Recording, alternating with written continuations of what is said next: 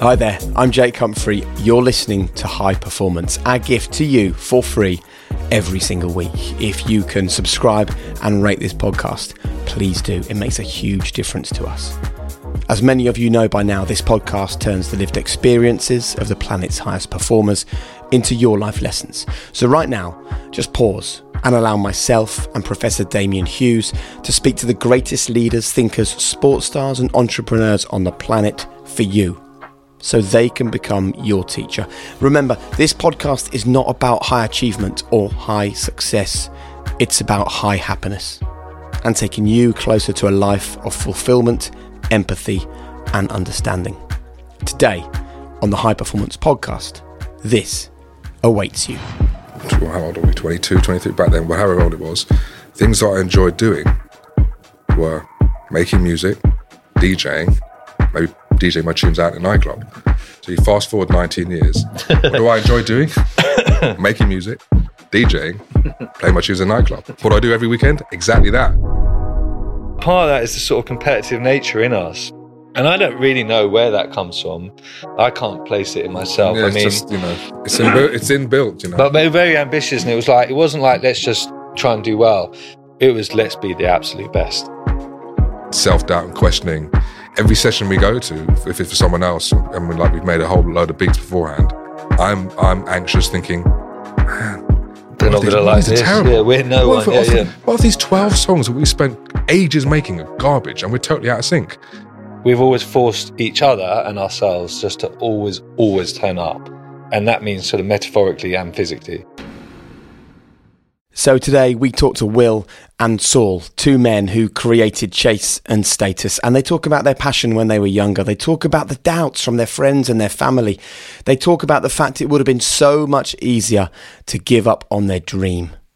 Now, what about hard work? Where does hard work and high performance come together? Saul talks really passionately and really deeply about obsession, almost to the point of it being an illness. But this conversation I know is going to be valuable to you. And let me just remind you it doesn't matter if you're not even a fan of their music. It doesn't matter if you come to this podcast for business people or sports people or entertainers or entrepreneurs.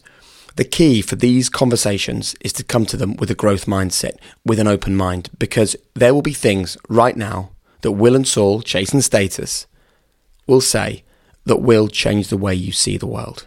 It's a conversation that is full of value, so please enjoy it.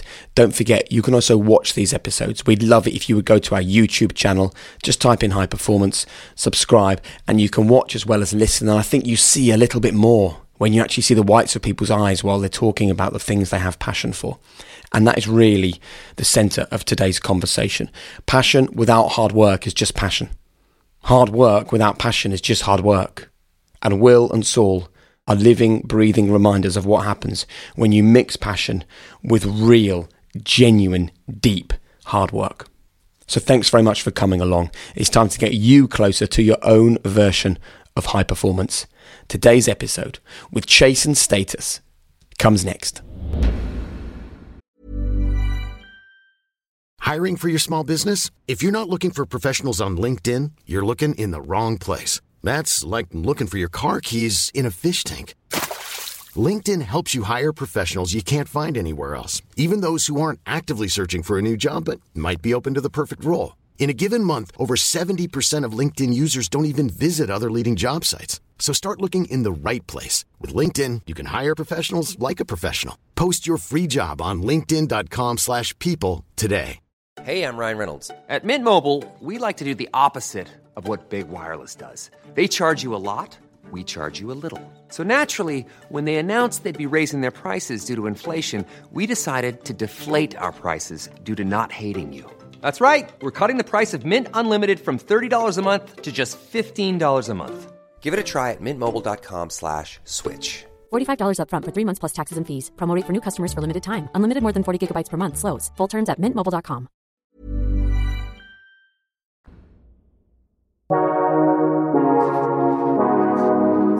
Well, Will, Saul, thank you so much for joining us on High Performance. Let's start as we always do with what is your definition of high performance? And for the first time, we get two answers, not just one. Yeah, I wonder if you have different answers. Um, God, big question. Um, I think for me, I mean, obviously we perform in the literal sense, but uh, as as artists, as recording artists and performers on the stage. But I think just in general, for artists, for what we do, the ability to kind of create original ideas which have some kind of intrinsic value is the real difficulty of, of what we do. Anyone that can do that operates probably at a high level. I get it's obviously it's extremely subjective, but um, and I guess it would just kind of fall into my kind of obsessive mind anyhow. But just whatever you set your mind to or your goals, just making sure that you put everything you can into it to achieve it, and that starts at an early age. Um, and obviously, as you get older, you know that kind of the amount that you can do that changes, and you also you realize you don't have to do things like twenty four seven. But yeah, I definitely think having a goal and making sure you achieve it every single time, and then has setting more goals. It's constant have add, addition of goals means your performance will always stay high, and then you never just rest on your laurels. Because then when you start doing that, any kind of performance in any, any vicinity starts to waver. Hmm. This is good, Saul. Sounds like, like you're building a journey to me. So we're gonna let's delve into that journey and let's start. You know, Saul mentioned there early on about it starts at a young age. So let's go right back to you know when you a first realised that you both had an, an affinity and a natural ability at this, but then you were able to tap into the obsession to make it a success. Because without hard work, we get we don't get anywhere. So can we talk first of all about this relationship? Because this is a unique thing. Oh, two few, of us. Yeah, very Okay. few people find this that you two have found. Yeah. What was special about it? Well, I mean, look, you mentioned the word obsessed. That, that's definitely why probably we sort of met in the first place because mutual friends and through a, a mutual love Slash obsession. of obsession of of dance music, uh, electronic music, British music culture in like the nineties when we were growing up, um, and yeah, we, we you know everyone likes music when you're growing up. All my mates were kind of into music and stuff, but when you meet someone else with a kind of almost verging on a sort of sickness uh, rather than just an obsession.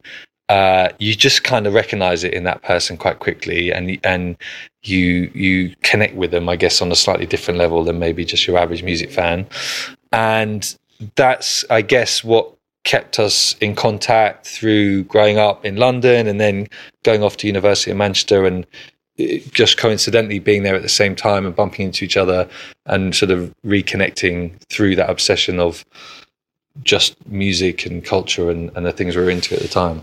You've both used quite strong terminology, obsession or a sickness, which almost has a negative connotation to Yeah. what some people might describe as passion. Yeah. Yeah, I guess it does sound negative, doesn't it? because you know the thing about obsession um, which i personally am guilty of with pretty much anything i'm into. Like i am crazy into it. And sometimes i might be into something like insane for a period of time and then i'll stop. Like i've collected vintage Moschino. i think i've got the largest personal collection in the world and i've like completed that game now. So i've stopped collecting it every week and like sourcing it and like rummaging around you know. Um, but like that's gone on since we were kids, you know. So th- it's always these obsessions that have basically like driven everything I do. But let's talk about it positively then. What has the obsession done for you? It's meant that everything we try and do, we achieve it. You know, we make sure it happens one way or another. Like if we didn't manage to stumble across some success in music, I have no idea where it'd be, where I'd be. You know, it's like it was it was nothing else. I think what we were talking about, like the obsession connection between us, we were like also when we both went to Manchester separately, a year between each other, we clearly both gone there. It was like, we're going here because we're going to uni and we're getting away from our parents and blah, blah, blah, and it's fun, but I'm not going to, I'm not going to be a, what am I doing? Philosophy and humanity. I'm not doing, I'm not doing this stuff. I want to be a jungle DJ. You mad? You know, like, this is what I want to be. And then, you know, reconnecting with someone up there who's clearly got the same mindset, the same dream. Because I think we both had friends who were also DJs, bedroom DJs, really good at it as well, like better than us at some stage, and like might have shown us a few things. We're like, wow, the. But it was us who went on to be completely besotted with it. I think it's also we fell in love with it. You know, we fall in love with these things we're obsessed. I think by. the sickness thing is just because it sort of take it does it sort of takes over everything you do really, and I guess gets hold of you a bit like you know when you're very sick, you're kind of consumed with an illness. So it's not really an, it's not meant to sound negative, but it's definitely all consuming. And at the time, it's all we did and talked about. Our entire lives were built around our obsession with music. And how do you nurture that then, so it becomes a positive thing rather than the, the rather than something that Well, I- because you can think of it like an addiction. Yeah, But it's something we love, Well, though. so you- well, what you re- what you realize is at some point you need to earn a living, and so you either quit your obsession and get into the real world of making money, or you try and turn your obsession into making money, and that's how you nurture it, and that's when things get serious, and it goes from being a thing that you have a laugh with your mates and you know you sort of endlessly chatting about to how the hell are we going to turn this into a viable career that will pay for us to live and exist and even in the future pay for our kids to go to school and all this kind of stuff? And that's when it goes from i guess an obsession into a profession. Which what are your memories different. then of that period? Because it goes from being fun to actually being much more serious, Mm. probably, and then that increases the pressure, that increases the obsession, and yeah that it's a snowball, isn't it? yeah yeah yeah, yeah, it's also it's also um, quite surreal in the sense that it's in one one regard it hasn't changed because I was, I was saying this to my wife the other day, which is like when I was how old are we 22, 23 back then, but however old it was, things that I enjoyed doing were making music, DJing, maybe DJing my tunes out in a nightclub. So you fast forward 19 years. what do I enjoy doing? making music, DJing, playing my tunes in a nightclub. What do I do every weekend? Exactly that. So it's like, in some regards, I'm still in the exact same place we were when we were like desperately trying to like break it, break out and come through. Because we're still in that cycle of doing the same things we love so much. Whereas friends of mine will, will be like, oh, mate, whew, not seen decks for a long time. It's been a long time since I DJed. You know, I remember the days. And I'm like, remember the days? I'm going DJing tonight. You know, it's like, it's still stuck there in, in that regard. So, But yeah. there's so many people listening to this that I reckon would be going that they've heard that saying that you know find a job you love and you'll never work a day in your life. Yeah, yeah. Thinking, but I don't know what I love. yeah yeah yeah So how did you guys discover that this is a passion that you could well, monetize? well, well, uh, it did. It did become a job, and you know, it it, what it isn't always. You know, you, you don't always love everything you're doing, and that point of you know dropping out of uni and realizing you know we haven't got a pot to piss in. It's gonna we're gonna be working in a shoe shop unless we unless we turn this into a viable sort of money making option. That does add stress, and you know suddenly you are putting yourselves in difficult positions and situations and um, putting Like yourself. Well, you you you you you you start to you start to sort of you haven't got any money. you- well, yeah, and you have to start plotting. You become very strategic. Well, we became very strategic, right? So it's like, okay, so work backwards. So who are the people that do make money from this? So you, you're our heroes, for example. And it's like, right, how do you? Why are they making money? And it's like, okay, well, they've created a brand. They've created amazing music. They've managed to sell themselves. They've obviously met other important people. Okay, how did they meet those people? Well, they went to these kind of places, or and you just keep going backwards until it gets quite to, quite detailed. So it was like, right, okay, so we're at a very small level. No one knows who the hell we are. Okay, who's the next person up from us that has any power or any network or any influence? The guys that work in record shops in Manchester and City Centre. Okay, because they have access to the other producers that give them the records, and they know. Without, there's no way of getting to the big people yet, but they know they're like a little bridging gap, and and I can physically speak to them because I can go and buy records. So we'd spend months trying to befriend these people more than your average punter, so that we'd have a bit of a like, oh hey Dave, you're right, mate. Uh, can you any chance one day you can link me up? You know, and that kind of like mad sort of strategic plotting started to go on. And that's just one example but we used to spend a lot of time as well as trying to learn our art form but working out how to basically move up this like long ladder. And and that isn't always fun and that's you know you, you get rejected a hell of a lot and you know it's difficult and more time than not you're, you're getting slapped in the face and it's kind of uh, and yeah you you're spending a lot of time without any money, any income, you know, sort of basically on the dole. Uh, your mums, our mums are like, "What the hell are you doing up there?" You know, this is, you know, when are you going to come back to London and get a real job? And you know, our friends are starting to make money and stuff, and so those times are stressful. But I also think those times, you know, we were connected before on a on a sort of you know joint passion, you know, similar interest, and now you connect on a level of like, we need, I need you, and you need me. And suddenly my mum was like, and how's Saul doing? Is Saul all right? Is he still doing well? And, you know, his mum, is Will okay? You know what I mean? Because it's like you, you are reliant on each other now to basically ha- have an income and have a living. And I think something that's important to, to kind of kind of predates lots of that is it's is you quick one's quick to forget that actually two base things that dro- drove this. So we we we we got to know a lot of the guys in the record shops before it became like you know and that'd be a smart play was be- just because we were obsessed with the music and therefore going in the record shops five days a week and getting as many promos as you can and knowing everyone. So when the promo comes in, yes, so what's good? You're like, that's my brother. Thank you. Yep. I don't need it, but I'll have it because it's a white label. You know, like that was it was the passion, the crazy love about it, and something that really spurred us to like, right, let's let's do this. As before, I think we thought it's a monetary, you know, option. Is we were good DJs. We thought we're good DJs. We want to. If we give you give us the opportunity to play in this nightclub, main slot, we'll smash it. We know it, but no one's going to give us the opportunity. How can we do that? How can we get noticed? How can we get known? And then everything else became a part of it. And that fundamentally led, led to us saying we need to make music. you go from befriending the people that work in the record store mm. and we're sitting here now and the awards and the record sales and the gigs you've played you know we're talking about the biggest venues around the world. That's a leap. So i'd love to know the story of how you go from saying uh do you know an a&r guy in manchester Yeah. to, to us sitting having this conversation now? So what happened next? Yeah, well, it's it's a long story, obviously, and uh, we can you do it in about 20 minutes? Well, sort of, sort of. I mean, it- it's just it's a series of doors basically that that you don't open, you kind of kick open. And by the way, I asked this question because our podcast audience is full of people with a dream and an ambition and an obsession.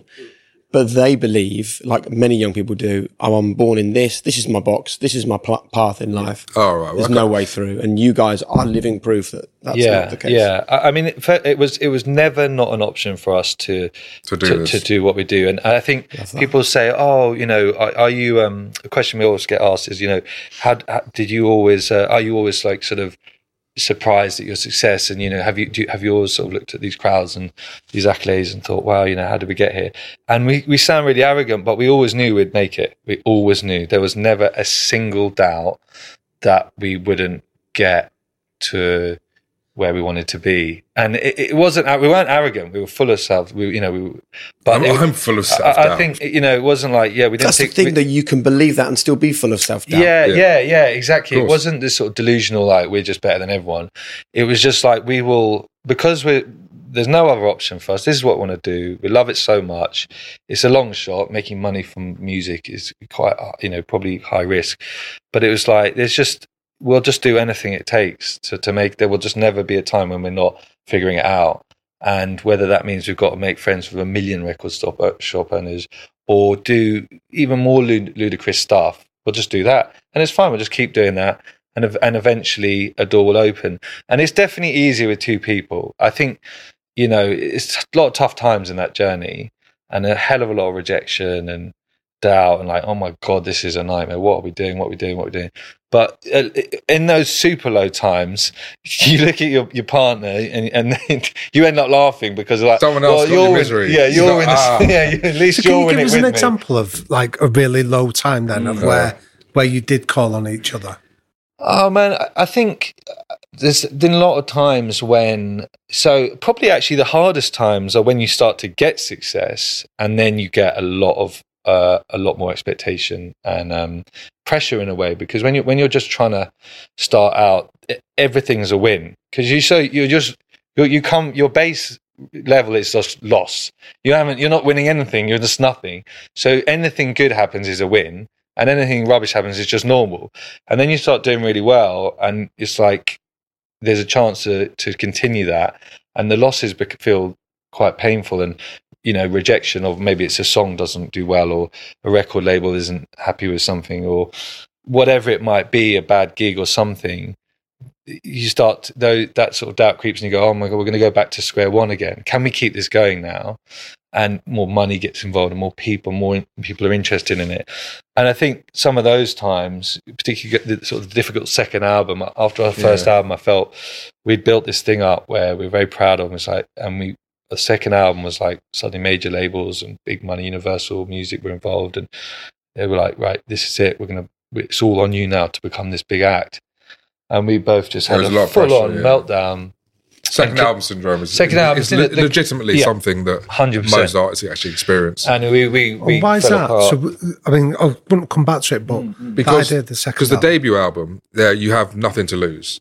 You can't believe you're making an album in the first place because what we doing making an album?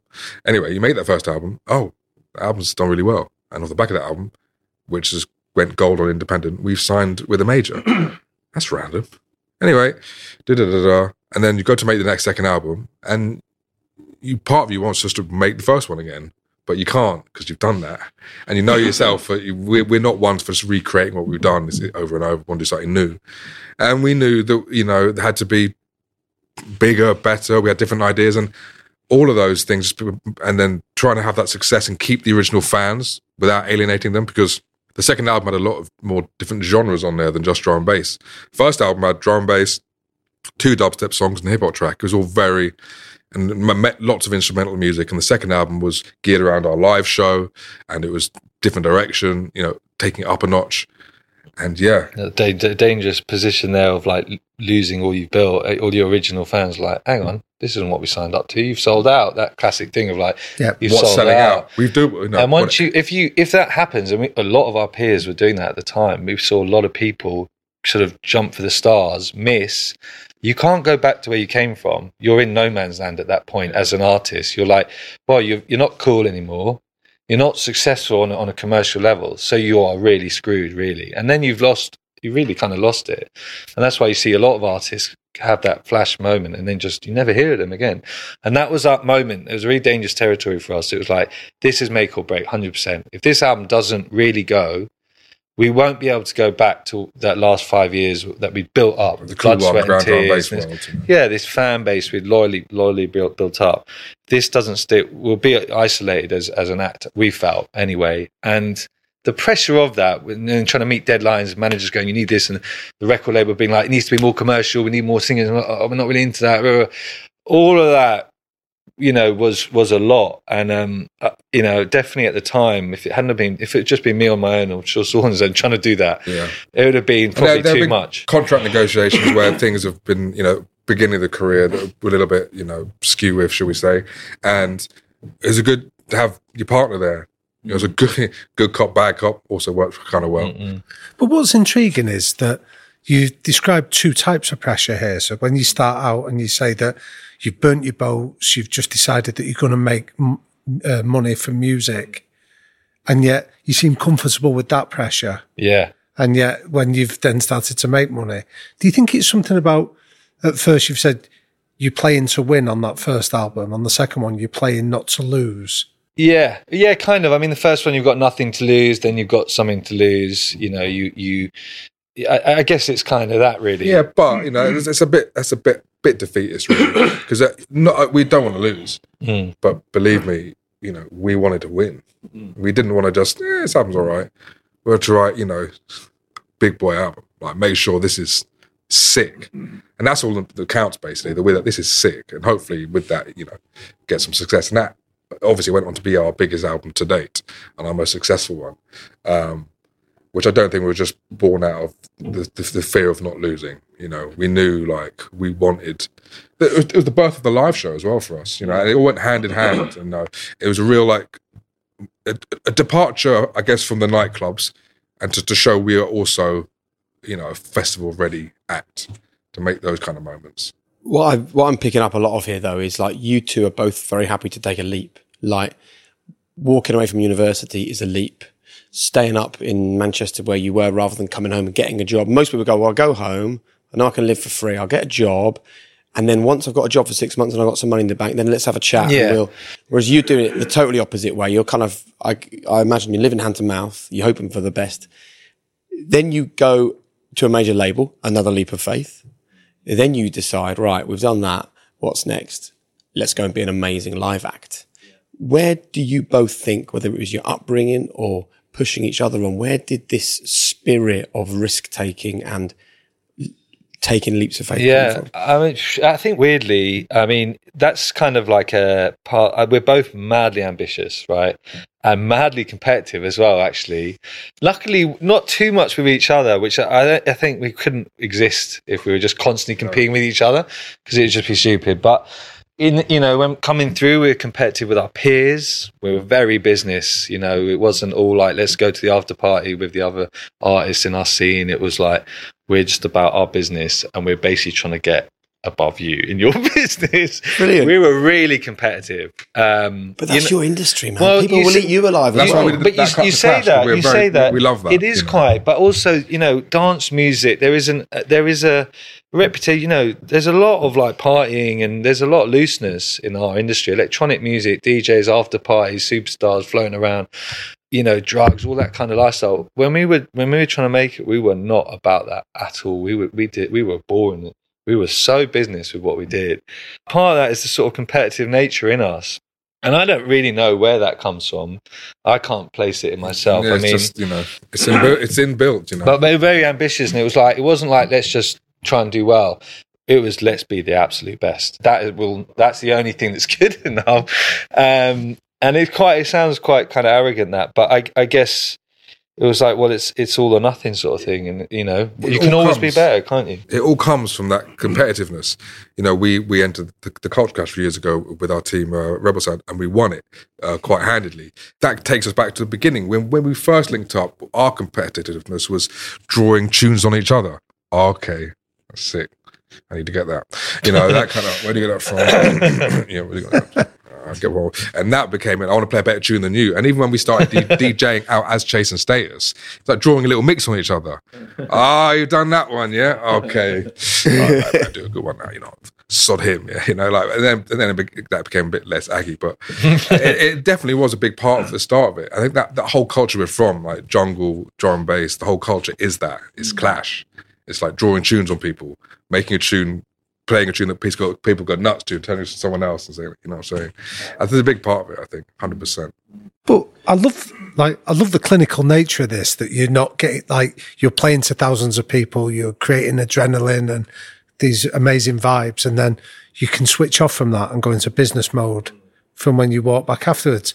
So, how did you sort of avoid getting seduced by the trappings of the success and Yeah. the, or the, the comfort blanket of people patting you on the back? Oh well, I don't think uh, on that, on that front we are. We're just not those guys. We are. No, we're not ones for praise or insults. Really, uh, you know, like I, I, we don't read comments. We don't read good things. We don't read bad things about us. It's just none of it is healthy. You know what I mean? In the in the slightest, I don't think. At And all. lots of people say that. Th- Like lots of people say, "Oh, don't read the." But they're lying. uh, Yeah, yeah, yeah. I'm, I'm, sure. Yeah, Oh, I've glanced at it, but I don't mean I'm not, I'm not here. I'm not here to be like, oh wow, people. It doesn't matter. A hundred people could say you're amazing, and someone could say you're terrible, and I'd be like, that terrible one's really made me feel away. That's that's annoying. Yeah, but a thousand people said you're great. So forget about them. Who's this one seven year old from? You know, I, th- I think as Right. well there was there's always Well. more to be done. We always had this feeling, um, and still do, that there's always something more to be done. So it was always like you know, straight out the gig, back into the car, and get to the studio, get to the next gig. Not oh, let's have a drink and celebrate that big moment. And a nice example of that, I think when we released our first album or first single or first song on vinyl, just like an underground dance release, might have even been an alias. yeah, it was Uh, 2003, and it was just completely like probably like 100 copies pressed on vinyl but it was our first moment on vinyl and a friend of mine sent uh, us a bottle of champagne and said wow you guys are you know you're like 22 whatever you've got a song on a record like well done um you know, I thought, oh, should we should we pop the champagne tonight? I thought, no, actually, because we just want to finish this thing for like we had this other little thing bubbling away. And we, let's do that. Let's get on that record label, another little label, and then let's drink it. And we did that a month or two later, and then it was, oh, let's just um, kept going. And we still got that bottle of champagne, and and it's sort of a nice sentiment of like, there's never a moment of like we've done it. never ever feel like that. We never ever. There's always like, oh, we need, we still need to do this. We still need So to headline that. We, still, yeah. we still need to do that, and that's kept us focused from getting caught up in the kind of we're here. Let's let's drink the champagne. Let's you know lose sight of what we're trying It's to a do. brilliant lesson because actually along the way, the nice reminder for the both of you has been, and we've all, we all know of them, those acts who appear. We talk on this podcast, never get high on your own supply. Hmm. Yeah, it's that they kind of thing. Get high on their own supply. They are the last one at the bar. They Yeah. are drinking the champagne. Yeah. They don't make the recording session the next day. They do start to piss off Yeah. the record label and whatever. Six months later, they're gone and you're still there. And people are going, why do those, why are those two still hanging around? Yeah. And that's why I love this conversation because people that listen to your music love the music. They don't understand this work ethic, this drive, this determination, this constant focus on the process, not on the outcome. So is there an outcome? Is there a day where you would drink that champagne, do you think? Or are you totally happy never, never opening that bottle? Well, That's a uh, victory in itself in yeah. some ways. the latter, I'd be totally happy not opening it. Yeah, I guess it's it's almost now it's become more the minute you, it's sort of a sad day of like, well, it's sort of stopping, you're stopping, right? There's nothing more to achieve. You know, I, I think now obviously we are we're less, you know, obsessed about we have less boxes maybe to tick than we used to, obviously. And we, we do celebrate, you know, our successes now and again. You know, we're not as fiercely mental as we used to be. But um uh, no, I, I don't know. I think I think as long as you still want to be working uh, and performing at a high level, then um, I think the bottle stays stays shut really for us. So, what are the kind of like we use this phrase world class basics? It's almost like the habits that that you relentlessly focus on. What are the kind of world class basics that if we came to watch you now when you're working, Yeah, we'd have recognised it from back in the early two thousands? It's a good question because I guess there are like three main elements for us. There's or four. There's DJing, the live show, making tunes themselves, and then working with artists in the studio for their for their music. They all take completely different skills. Really, obviously, we're very comfortable just making music, and we have maybe it together for a lifetime.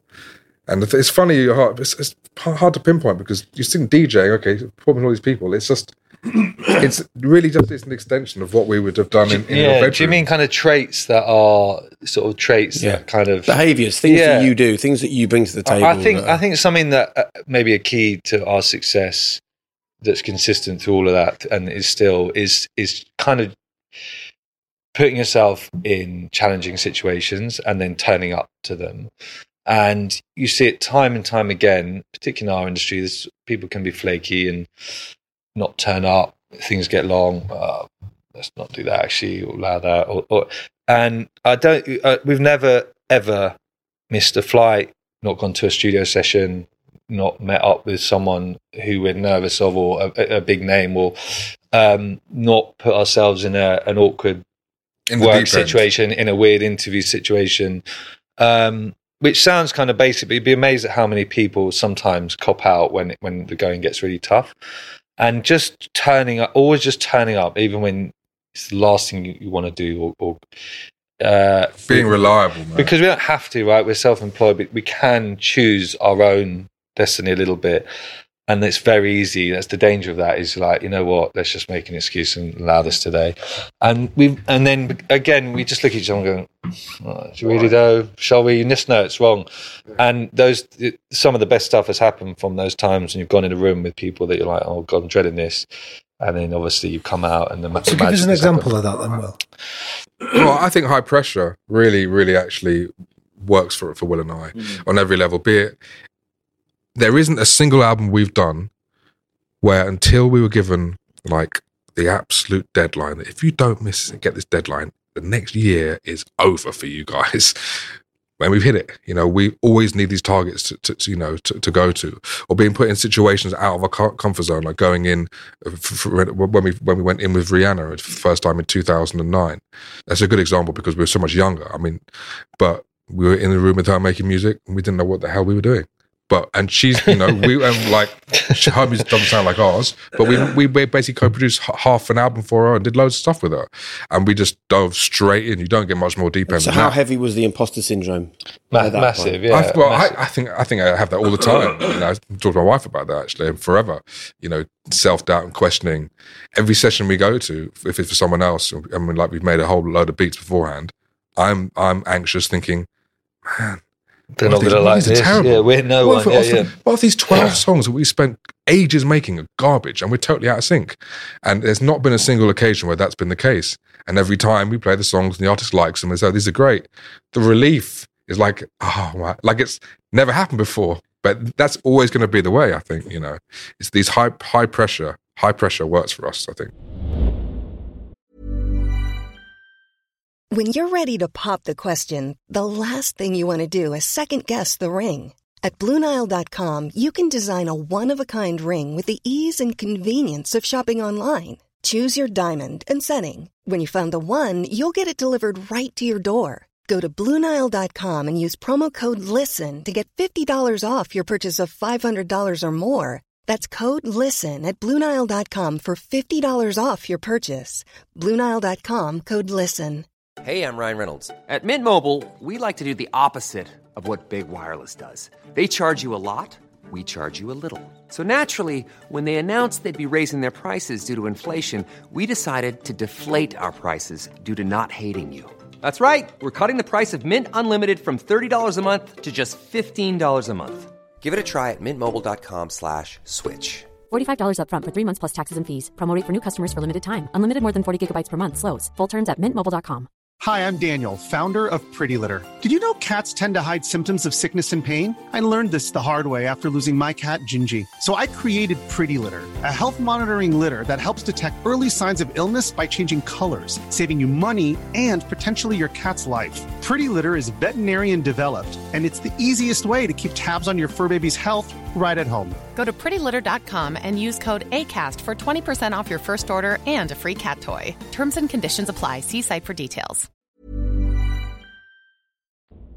How did you deal with the whole Rihanna situation and not allow yourselves to um to compromise yourselves through through that fear? Yeah, well, I look, obviously, you're equally excited as you are, you know, terrified. Um, and, you know, we were completely terrified of making fools of ourselves or just not being good enough. And, you know, she was very excited to work with us. Um, and it sort of summoned us down to this. Which, if you've got imposter syndrome, is weird in itself. Weird anyway, yeah. Yeah. And, and, and, you know, but, you know, it was very lovely about it and said, come down to a studio in London for two weeks. I'm coming down to bring the, I'm bringing Jay Z, Beyonce, the whole team. We're all going to be based there. I want you in one of the main studios. We're going to roll through our whole team and make this album together. And so this was a while back. Uh, Okay, uh, yeah, we just yeah, released no, the first we'll- album. We'll be there. We'll be there. Thinking, oh my god, yeah, what we're going to do? We don't, you know, we're not American pop producers. We're still writing drum'n'bass, you know, dubstep, like mad stuff back then. What the hell are we doing? And uh, again, two people helps. Look at each other as you're in the front door, and you're like, I'm sitting it, and then you, and then you both just laugh. You're like, well, you go first, man. And then at least you're with someone else. If it all goes We're in it up, together, Someone, if someone needs a bit of a moment just to take a minute, the other person can just fill the void for a second.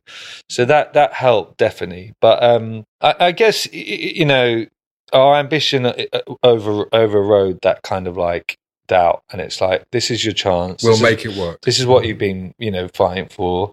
So you only get one chance really at this kind of level.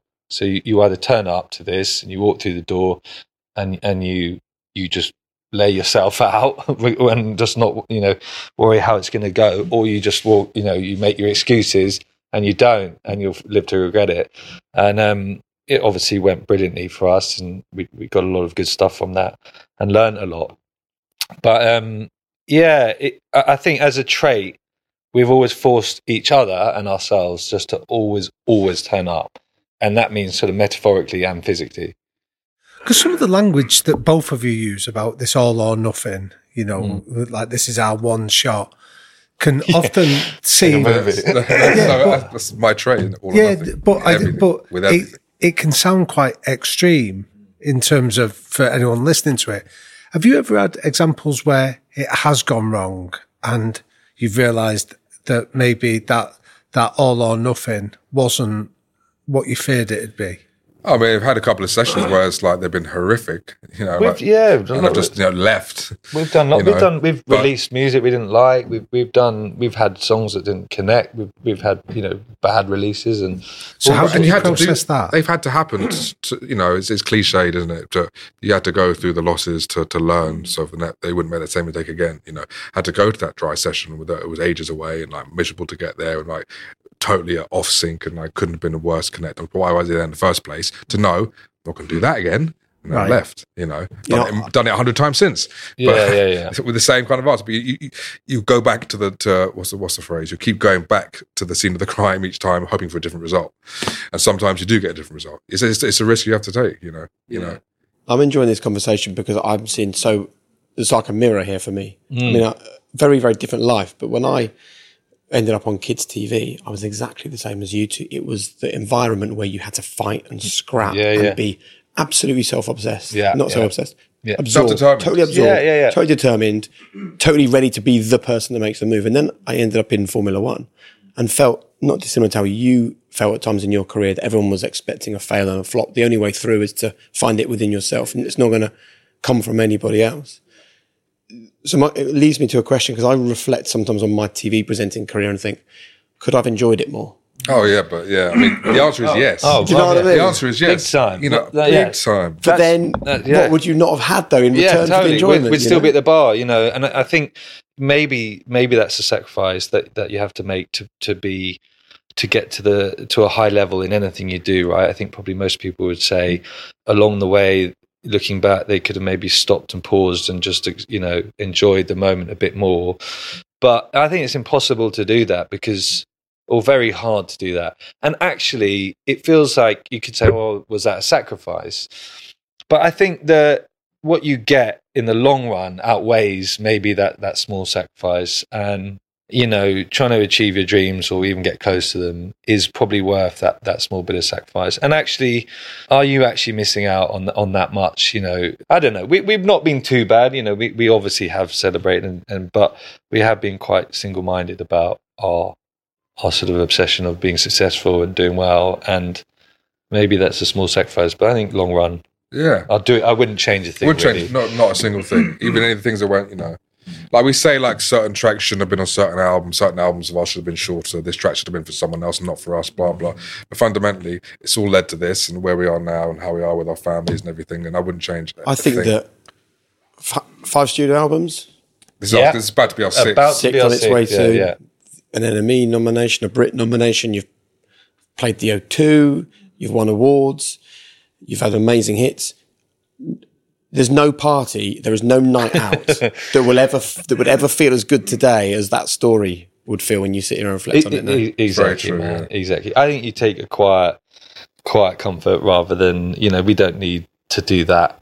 You know, to kind of acknowledge our successes, and I think, um, you know, we we kind of know, you know, we're proud of each other and our work that we've done, and we just sort of quietly kind of acknowledge that rather than need to shout about it. my eldest daughter, she's six. She's just starting to kind of understand, figuring out something about what I may potentially be idea of doing. She's, You're going to work again, Daddy. I'm like, I was studio last night. And Mummy goes, Daddy makes music that people listen to and dance to. I'm thinking, oh, that's cool. And she's starting, and I'm like, okay, when they're going to start thinking I'm cool or liking what I'm doing, That'd be nice. then I might start, that might be a real like, wow. Fortunately, I'm going to break it to you now, bro. They're never going they, they will for a bit. You will never be cool. I will forget, but like Yeah. that's a, that's a, that's an exciting feeling. You know, like wow, they might see this thing. the legacy at least. Yeah, See, that's but that's an interesting area that you talk about being parents and partners now, because that obsessive element that you had in your early twenties when you two single lads going out, how have you woven in being parents and partners and married it up with this obsession of still? Oh, you know what? My Job. wife, she should be here. Yeah, should ask her what it's like living with me. You know, oh, she's the, poor- the What- what poor, would she say? The poor girl. I mean, she's she's Got three kids. yeah. she, she she's she's she's she's great. Um, I, I'm not easy to live with. I understand that. You know, I'm difficult. Um, and yeah, I'm obsessive and all this, and the career is quite. Know extra. So like this this week, for instance, is our busiest week based so far this year with sessions and, and interviews and so on and so forth. And it's also you know first week of half term, so she's just there with the kids who who were stuck to her like glue, Yeah. you know.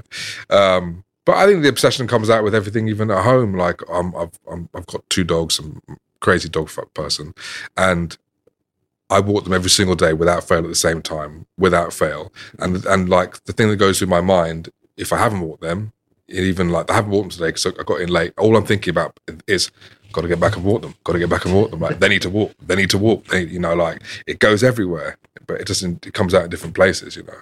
So if your daughter started to develop some of these characteristics you'd recognize in yourself, like this obsessive nature or maybe the compulsive element, would you encourage it or would you look to maybe divert But, you know, you just I kind of understand. Like ah, you know, there's not really there's no choice. She's not thinking, oh, I want to be like this. I'm not. I want to suddenly Yeah. do that. It's like it's in it's inbuilt. So rather than like, why are you doing that? You know, like oh, I know why. But also, let's have this conversation for a lot of people that think similarly to you. So, is it can be a really valuable and useful element of your life. It gets stuff done.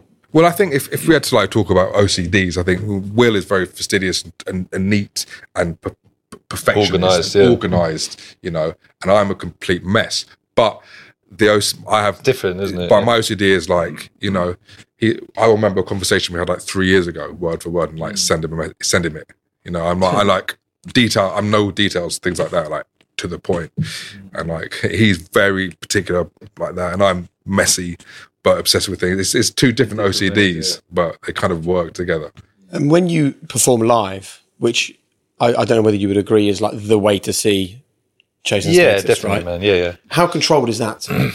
Uh, well, I mean, it, it's a big production, which is quite technical. So we're trying to fuse electronic music with live music and And visuals. and and in in the same production as well, which is yeah, visuals and lighting and stuff. So it's quite um, controlled in the sense that uh, it, we're not an acoustic band jamming on a stage that can just flip between um, songs when, whenever we want, stop, start. You know, there's a controlled sense to the show. It's it's quite rehearsed, basically. Um, I think that goes along with a probably the genre of the style of music and what we're trying to do in that in that sphere. But we definitely run a tight ship with the crew, and there's you know 30 people involved with a live show, and our manager is equally controlled and you know that's why we work well with her and you know she's obsessed about the detail and working with other people like that and so i guess, I guess that's you know we wouldn't be this successful without brilliant people helping us. And we recognize the same traits we have in other people that attention to detail and obsession about getting things really to a proper level. Those are the people we tend to work with. And those are, and because of that i would say we've been very blessed with amazing people throughout our lives whether it's our lawyer our accountant our live production manager our agents. They're all kind of similar to us in in in in, in varying ways. But um so that's something we, we hold dearly yeah this is when it sort of changes a bit because when it's just a duo, there's only one other person's emotions to take into account. And if you offend that person, it's kind of okay to go and say sorry and it's done. When you talk about doing the live show with this amount of staff, you know, the two of you and your manager, you're kind of like the CEO, the MD, and the COO of a business at that point. So I'm really interested how you share the messaging with the people that are not on the stage and aren't getting the adulation and, and won't be making the big bucks from the show, or the people that aren't good enough. How do you deal with that? And how do you put a team together? Uh, fascinated by that. It, yeah, it's what. So I mean, go on. It's, I, I guess I, I, I mean our agent as well is literally the sort of CFO or COO as, as well. He, he's someone we've been with for since the very start, and um, When you say the start from back in Manchester. yeah, yeah, Yeah, yeah, he was our first agent from about our agent, Yeah, it's, it's sort of literally the you know the backbone of our entire like definitely live career. Um, and and our lawyer, I, I guess we are good at letting people get on with their jobs. Once you trust someone uh, and you know they're awesome uh, and uh, on the same kind of level as you, And then cool. get to know you well. just do you. Then we what we don't do is we don't kind of micromanage too much, and we don't. We're not always in people's business, and we're like, oh, actually, I think the controlling nature that we talked about isn't we don't try too much to control everyone else around us all the time, which well, as we have in the past, I've been probably guilty of that, and you can definitely see that that doesn't react well, and you actually just start messing up everyone up. And so we definitely let a team that we love and know now just get on with it, and and that's lovely for us because it means we can get on with our work and have full trust in the people around us to make difficult decisions. What do you think, Saul? Yeah. Is it harder with your obsession? Like sometimes when you see people not To let it go. Well, you know, it's kind of like yes and no. Like it, I, I notice a lot of things. Like if if things are like incorrect or something, I'm always the one. you're to- yeah, you're. I'm always the one to notice it. You know, like that's a typo. We can't put that out. da, da, da. You name it. I'm I'm that eagle eyed on that.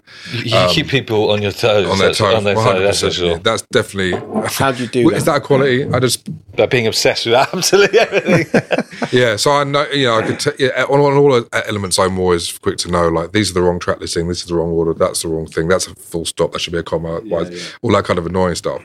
but what I'm what I don't actually like Will said in the micromanagement is I'm not telling my agent to how to do his job, job. yeah, yeah. I, I don't know. He's the best agent in the world for me. So he, don't- you know, I basically like, what do you think, Obi? Should we do this? He's like, yeah. Or no, I don't think so. And I'm like, I agree. Generally, we agree. If we don't agree, believe me, I'll say so.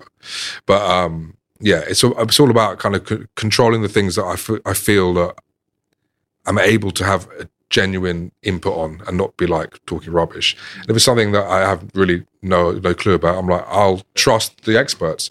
And if it's, if it's one of us, you know, I'm, if Will's like, no, I know, I'm like, cool, I, I'll follow your lead on that. So can I ask you about the dynamic between you two? Because like I'm getting echoes of an interview we did um, with an entrepreneur called Holly Tucker, who founded a business called notonthehighstreet.com, where she spoke about her and her business partner. She described them as the yin to their yang. course, so one of them was creative. Yeah. One of them was brilliant at the detail of running the business. Yeah. Is it as clearly defined as that between you two? it, not probably as clearly defined, but I, I mean, we're definitely yin and yang. I think you know people have mentioned that, and we talk about that a lot. Saul also said earlier on, "good cop, bad cop," which I mean, probably less so now. Uh, you know, we're probably more similar now than we used to be, but um, And I'm softer as I know. yeah, exactly. But the- Oh, so were you the bad cop? Saul? yeah, Still yeah. am. yeah, but like, it used to be, it used to be like, what, what, what, what was that The film? worst cop. Yeah, but he's like, where, where, what's his name? Harvey Keitel's a really bad. Yeah, I mean- that one. bad cop, bad lieutenant, whatever. Yeah, that's it. No, maybe not quite. Yeah, that was a film, but that is a deep. It definitely, Big one. um, yeah. The good cop bad cop thing was is is great because uh, obviously sometimes it's nice to get on with people and you know work with people on that level, and sometimes it's good to to let people know that you're not going to be a pushover. And uh, probably if it's up to me, you know, I'm too, probably too nice and could particularly back. It's back- reversed now, mate. back I in tell the- you. yeah, it's probably reversed now, but you know, I'm soft and he's unbelievable. but particularly when you're trying to make it and you know, get out of that difficult phase where everyone's trying to do the same as you, and it's, it's People com- try to take, take the mick at the start. get- a couple of people you get tried walked it. over. You get walked all over all the tried it. time, and exactly. And so you know, Saul was very good at being like, uh, I don't think so. You know, this is what we want, and it was you know real cheeky stuff like What saying, sort of stuff? Well, just Well, just don't talk- try not give you advances or, or, or like agree in advance with, with one of us, and then as the thing is coming along, the advance isn't the same. I'm like, we agreed this, we all heard the conversation, and for me, it- well, But especially speaking we, to our people way above way our above pay us, grade, way you know, us. We're you know, we're just thinking they could just sort of say, you know what, you two are done. Yeah. And, But we're he was there going, I don't give a damn. uh, Trust me. This, uh, and I was like, oh my god, you know, this is not going to end well for us. And it and it always every ended single well time. for us. And it's because for me, and it's led to us getting a lot of calls from our peers saying, "Hey, can I get a bit of advice here and that?" And the simplest advice is, uh, for, and we took for ourselves is, if you s- s- go into this game, into this world that you love so much, just desperate and grateful to be given the opportunity that like they're so high and mighty and your music is just thank you so much for having it it's the wrong attitude to have you need to know your worth and like. Very difficult, straight away just be like well this is maybe not maybe not the, the remuneration of it just like this is worth something more than that. And you're not having it until we get what we want. And if you want it you can have it. If you don't it's all good. And with that people will be like fair enough. Let's talk. Rather than like oh yeah i gave so and so the song for free because i'm so pleased to be on x and y. I'm like great you'll never get paid ever. You know you got to start where you mean to go on basically. And that was important for us. So did you two ever sit down and formally agree what type of roles or characteristics no, you're no. going to No, no, not really. I think you know we, we tried, and then it's kind of pointless. And you know when you work so closely together, and it's a small setup, you you don't. It kind of it either works on on that sort of other level or it doesn't. If you try and stick to these kind of rules written down, agreed, Uh, things get a bit stiff. And then if someone doesn't, and then it's like, well, you didn't do that, and we said, and, it, and you end up bickering about the detail. And I think at some point you just have to trust that each other. It's not always perfectly 50-50. Sometimes someone else does more of the work. Sometimes that will swing around, and then another time you know what I mean? You can't always put everything like, right, you're doing exactly that and I'll do exactly this. Otherwise, you spend so much time manifesting. I just did more obsessing. than you there. You did more. It's, it's Yeah, but I mean, the reason I ask is because Mm. you made the comment, Will, that like that you've changed. So Yeah. that Saul was a bad cop, and now you said, Yeah. well, actually, it's probably more of me. So Yeah. I- so you've obviously adapted as you've been working together for so long. maybe it's Yeah. bad cop and nastier cop. I who think, knows? yeah. I mean, I, I think again, you know, we when we when we were starting out, things were way more intense with our working relationship. It was just me and Saul, right? We did everything. We managed ourselves. We were basically we did everything. We lived You a street we from- were- we were running street from each other, We were doing, studio every we were managing our entire careers. Now we're blessed to have a, a big team of great people taking that pressure off us. So really, our work is a bit more fun and creative, and like, right, let's how do we make cool tunes again? We're not so worried about uh, the strategy, and you know, we're we're across it with our team, but it's not reliant on me or him to sort of pull our fingers out and get it right. Um, and so it's it's a bit, yeah, we don't have to have that sort of intense kind of working relationship as much as we did when And, we when and it as you get to this sixth album, do you both get this sense that you're maybe working with more freedom than ever before because you have got people to carry that yeah, load? kind of. That's, uh, You have achieved an incredible amount. Like literally, you could never do another day's work, and you've been a success. Yeah, well, you know what? I mean, that's almost like where the name came Yeah, from. that's really- I, I think we got we got to a point after our, our last album and and the time thinking about life through lockdown and whatever and reflecting and stuff, and and just thinking like, wow, we have kind of come full circle to a point where we feel now we can make music and do what we love doing with the freedom that we had when we were in Manchester without anything to lose and without the pressures of that second album or the, the, the career to maintain or the, the business side of it getting involved, it, we sort of got to a point where it was like, wow, we've all, we've got had an amazing legacy and career and amazing uh, 15 years of experiences that we treasure and let's use all of that to sort of go back to the, how we felt at the start.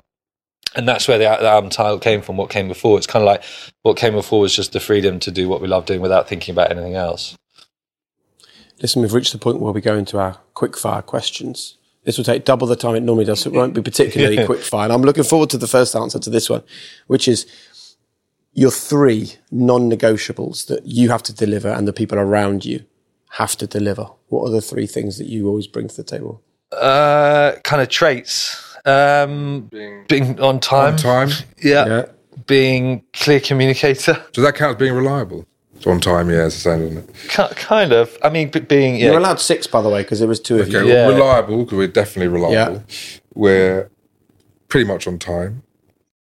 I think I think for me, communi- communicating uh, it, things can get really complex, and um, people that people that can't communicate simply. Keep it- keep it simple. Very simple. Simple. Keep things simple, yes. Less is more. Yeah. Um, What else? honest. Honest, I Being think has to be the honesty, yeah. first, man. The absolute You'd have that as first. number one, would I you? think I would have it. Honesty. honesty. Yeah. it you know, with me personally, it can obviously get me in some situations, but just it has to, I mean, more to the point, but being honest, just be straight But with does us. it, it doesn't be matter straight if with it us. gets you into a situation No, it if it's honesty. It doesn't. Just be straight. Yeah. Whatever it is with us, you're not happy with something. You are happy with something. Great. Every now and again, it's nice to hear that you're happy. Um, but like, yeah, if you're not happy, we want to know immediately. Please don't, you know, don't hide it or go elsewhere and say it. Just we're here and we we and, and what is it? What, what's the word for if there ever is a, a situation? We always want to sort it out. If we make a mistake, we're quick to we're quick to realize it. You know. And like t- take accountability. What advice would you give to a teenage Will and a teenage Saul just starting out? Don't wear your ponytail so tight because one day your hair's going to be a bit thinner and you'll be really upset about it. Um, Just I, I probably There's the truth right there. That's it.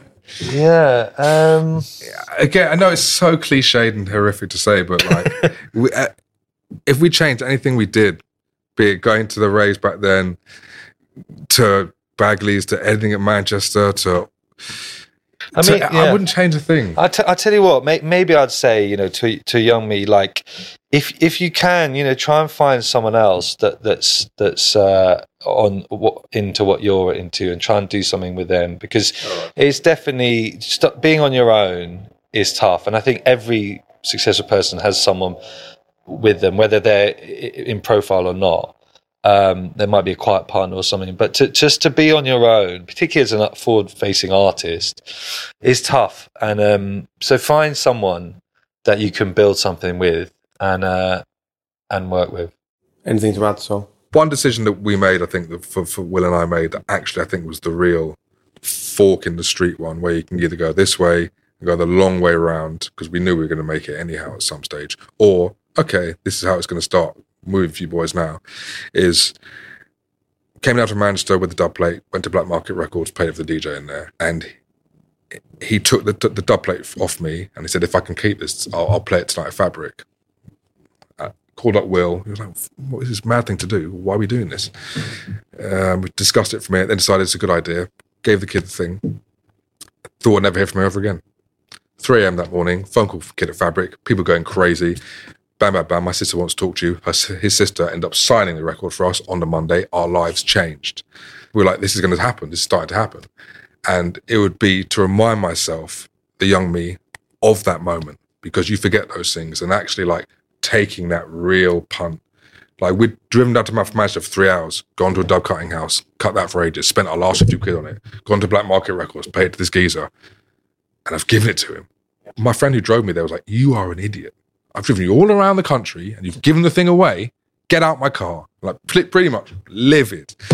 And it was just rem- remind myself, you know what? Sometimes you got to take that scary leap Brilliant. because if we didn't take that leap, which at the time it was a big leap for us. Like I said, you know, it was a wasted trip coming down from Manchester, spending all our money. We didn't have fifty quid at all, and that leap ended up, you know, being being the start of it. So it's, It's, really, a, really it's a really good lesson as well that for people listening to this because people will be thinking, right, okay, I understand this now. I'm going to be like the guys. I'm going to be, I'm going to really believe it's going to happen, but I'm going to marry that belief with an incredible work ethic, unbelievable attention to detail and strong communication. But you know what? The thing that changed your entire careers was totally out of your hands. You, you didn't control that moment. You didn't know that moment was going to happen. And that is also a really important lesson for people is like, the universe has to play a part in all of this as Yeah, well. yeah, yeah. Yeah. Take some risks. You've gotta Take go and do risks. it. Just You chuck, have to- chuck yourself in the deep do it. end. Yeah. and who knows? Who knows? Next question is uh, how important is legacy to you both? Uh, I think it is important. It wasn't, and now and now it is. And and I guess we're proud of what we've done, and we've seen so many people, like I mentioned earlier, come and go, which is really sad. Lots of our friends, lots of our peers, of who we thought were going to become huge and sort of go on to have careers, have have kind of suddenly disappeared, and and that and you know for whatever reason, maybe intentionally, but it's tough to kind of keep things going. And I guess things do end someday and I would I would be probably most proud of getting to the end of this journey uh, and ending on a high, not one of these spectacular bands that fall out with a label or fall out with each other or kind of things get a bit neggy at the end. Um, and I would love to the day we decide, okay, we're, we're not going to do this anymore, for it to end on a real high, and then at that moment to you know maybe open that bottle of champagne and go, hasn't been such a bad journey after all.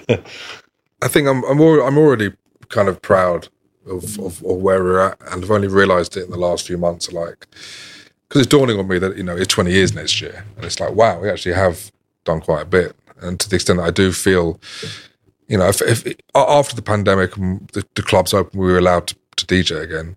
The amount of shows that we had was very humbling. Like, it was so many, and it was like, wow, people really do want to see us, and you know, are, we still have a great fan base, and that was without any new music. So, you know, I, I'm excited for for hopefully it's a legacy of great albums still to come, and the beauty about what we do, I think, is that when we do decide to no longer perform or you know be be the band or whatever, we there's still so many parts of the music industry and the career that we can work in, producing for other people and constantly making music. I don't think there'll be actually a day, popping that champagne or not, where Will and I won't be making music. Mm. I think it's intrinsic to us. It's in us. It's a release. You know, it's an outlet that you need. And I think you know, as long as that's inside us, we'll always be creating.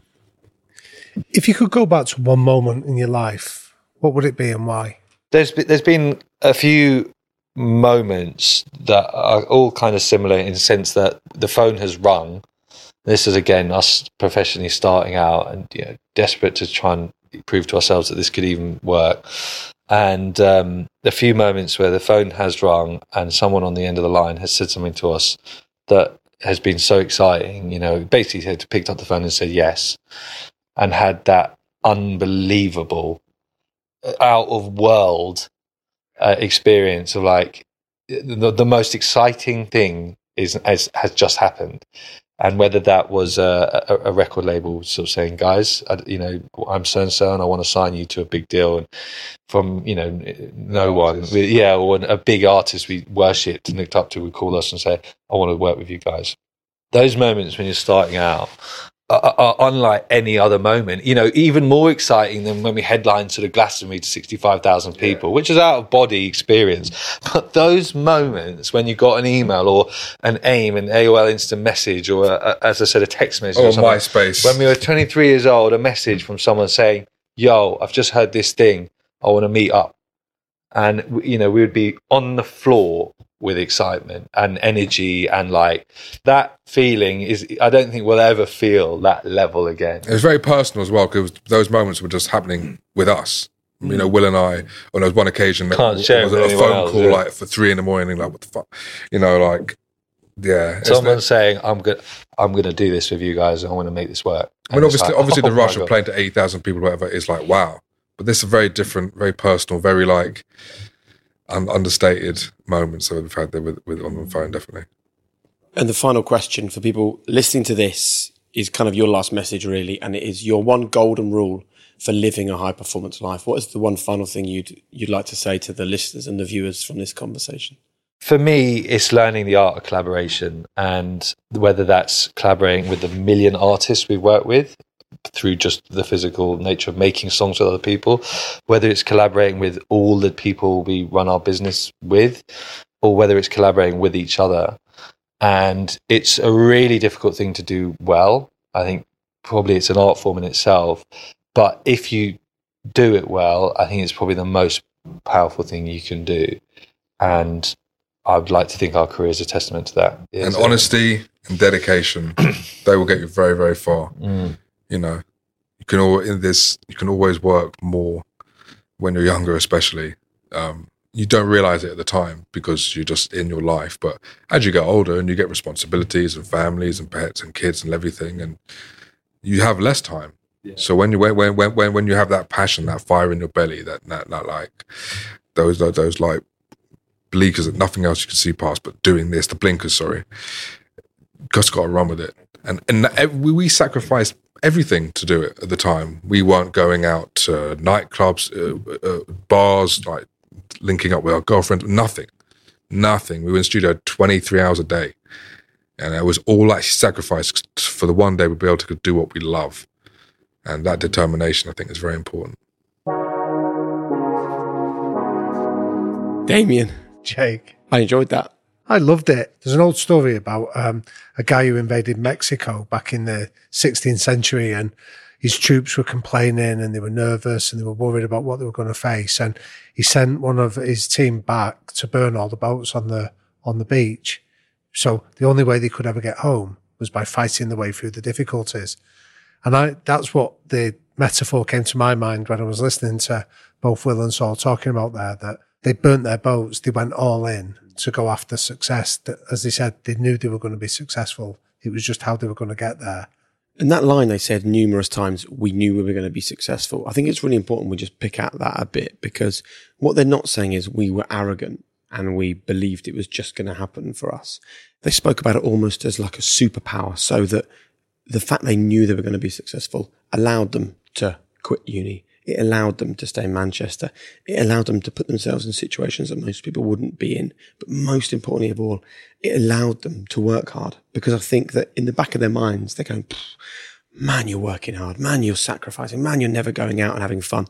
But then that voice goes, yeah, but you're going to make it as a music artist. So this is fine. And it was a really positive. We knew it was going to happen. Yeah, I think it's that last bit that you've just nailed there, Jake, around they were working hard. They weren't just dreaming about making it big and hoping that somebody would spot them or somebody would hear them playing music in the bedroom.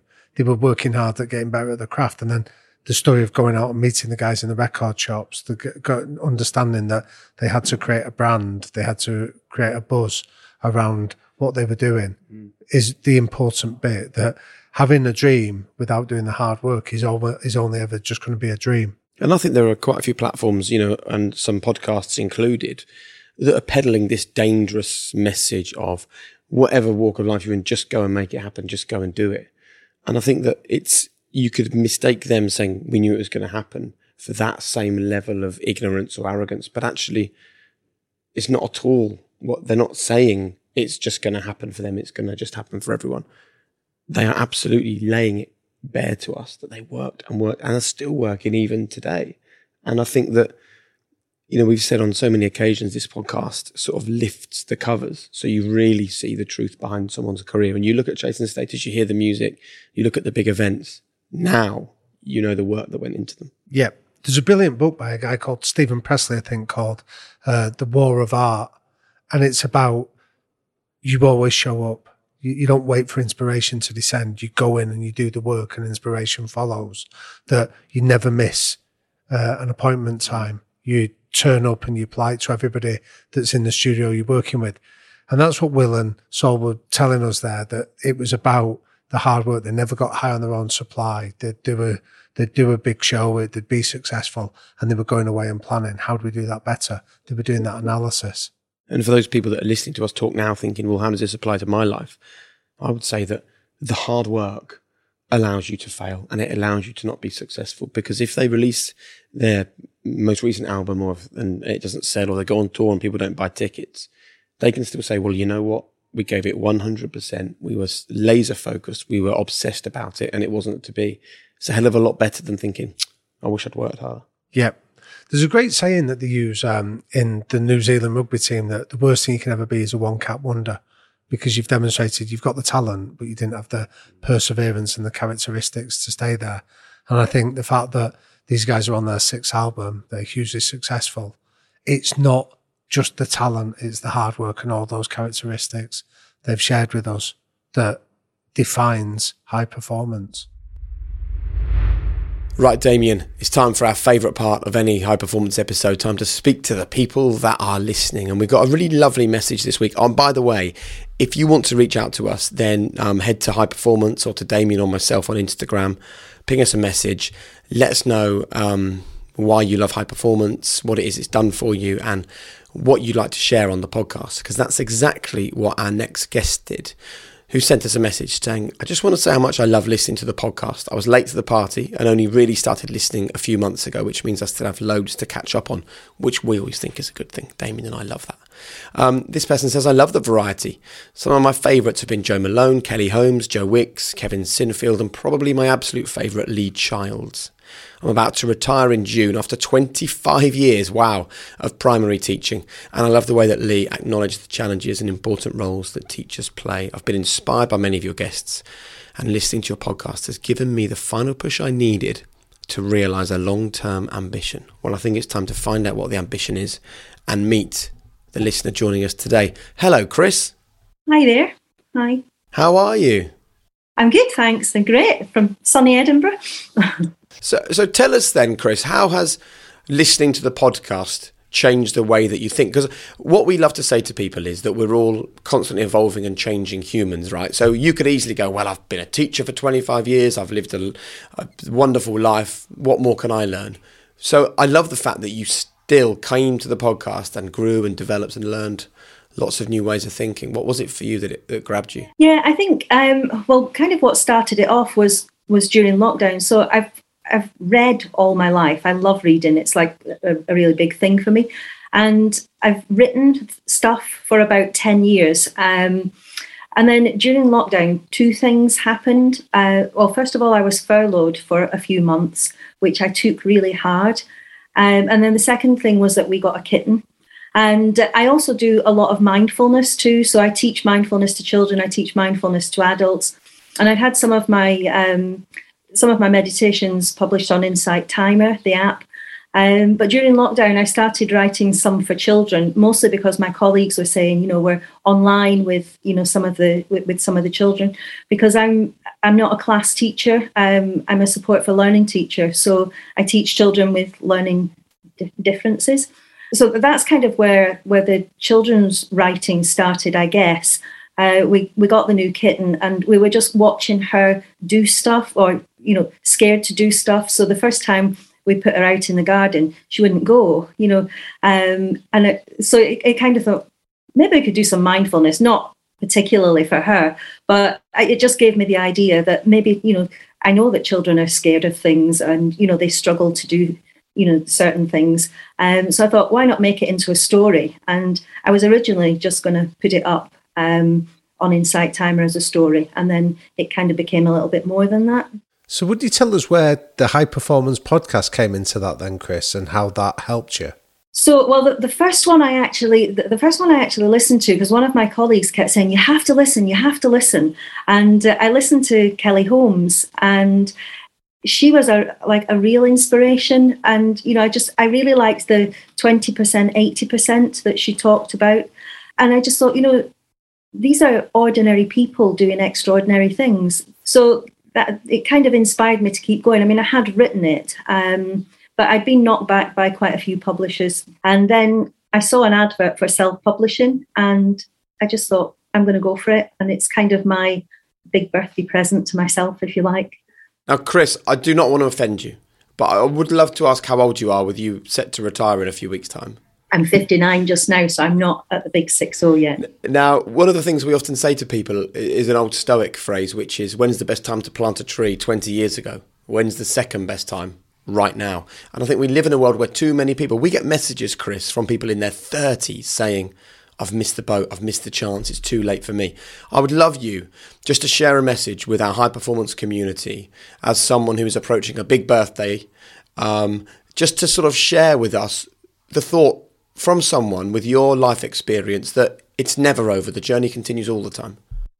Yeah, just just go for it. Be brave. I wish I wish I'd done more when I was when I was younger. I wish I'd had more courage, but I kind of trod a sort of more traditional path. You know, I didn't push myself out of my comfort zone too much. And I think as you get older, you kind of think, well, it's now or never. You know, there's you never know, do you? That reminds me of a great uh, phrase, Chris, that uh, a guy called Dr. Uh, Daniel Amen used to say that at 18, we spend our time worrying what people think about us. We get to 40 and we go, oh, I don't care what people think about us. And then when we get to 60, he says, we then realise that nobody was actually thinking about us after all anyway. I would agree. I think it's true. And, and I like his stuff. I've read some of his books on ADHD and Brilliant. Look, Chris, we wish you all the very best with the picture book. We wish you the very best with retirement. Thank you for all the hundreds of young lives that you would have touched over the years as a as a primary school teacher and the changes that you made to their lives. And thank you so much for realizing the value that exists in the High Performance Podcast and coming on and sharing it with us. Thanks for having me. What a nice conversation that was, Damian. You know, it, it reminds me of have you heard the George Eliot quote? And I'll probably get it wrong as I usually do. And it's something like, You're never too old to become what you might have been. Oh, I love that. That's a cracker. And that's like, let's stop living in this world where we kind of either decide it's too early or too late or it's not the right time in some way because this is a conversation about delaying our happiness. And it almost feels like, you know, Chris has realised that you're never going to get this time again and to chase those dreams. And I love that. Yeah, I think it, it reminded me a little bit of our conversation we had that, um, with Mary Portas, where she was just saying it's never been easier to be an entrepreneur. You've got access to, to like the World Wide Web in, uh, in your hand. And I think for Chris there to realise that anyone can be an author. If you've got the passion, you can go down that self publishing route and still get your book out there and share it with the world. So, yeah, you're right. I think it's such a really powerful, affirming conversation with Chris. It's funny you say that, you know, because one of the common conversations that I have at the moment is with young people saying to me, "Oh, yeah, but it was much easier back in the day when you know you got into TV because there was less challenges and it's harder now than it's ever been." And I, you know, I say to them genuinely, there's never been more opportunity for anyone to do anything they want to do. And the answer is our mobile phones. The answer is Instagram. The answer is YouTube. The answer is TikTok you know, let's say you're super passionate about curtains. You can just create content. You can create a YouTube channel. You can create an Instagram account. you can create a podcast. You know, this whole thing that we're on now, this high performance podcast, it's just born out of passion and a love for something. And anyone can do that about anything in their lives. And it can be a side hustle or it can be your whole life. But what it can't be is ignored and put in a box and pushed away because I guarantee you, when that final breath leaves your body, you'll think, why didn't I just do that? Absolutely. And I think Chris, like all our guests in many ways, are echoing the same thing of just give it a go. You smarter for the experience and you wiser for uh, for it as well.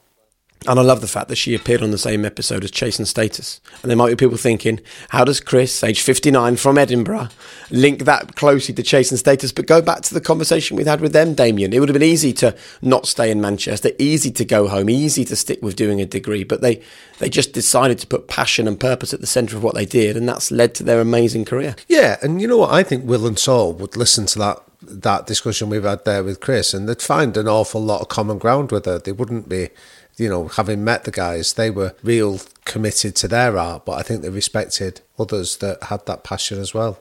And it's been a couple of weeks since we recorded that conversation with Chase and Status or Will and Saul.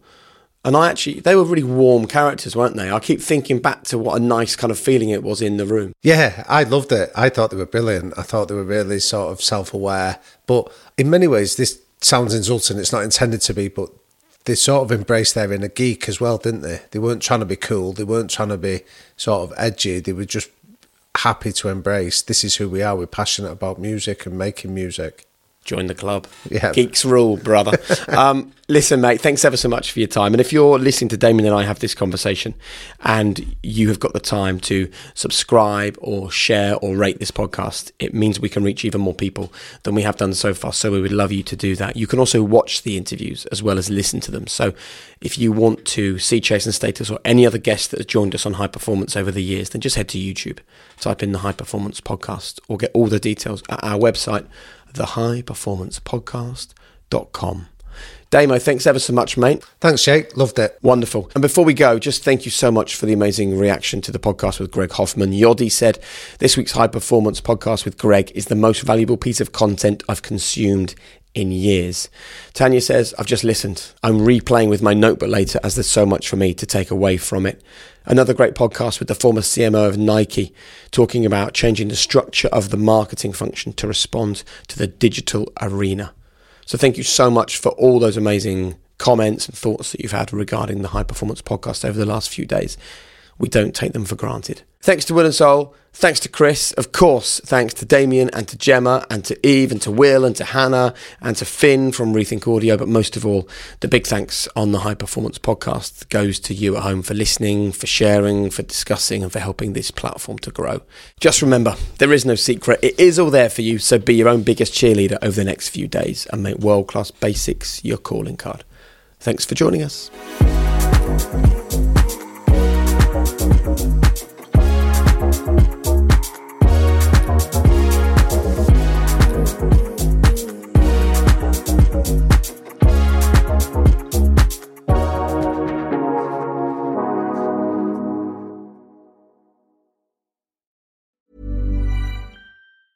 Hey, it's Danny Pellegrino from Everything Iconic. Ready to upgrade your style game without blowing your budget? Check out Quince. They've got all the good stuff shirts and polos, activewear, and fine leather goods, all at 50 to 80% less than other high end brands.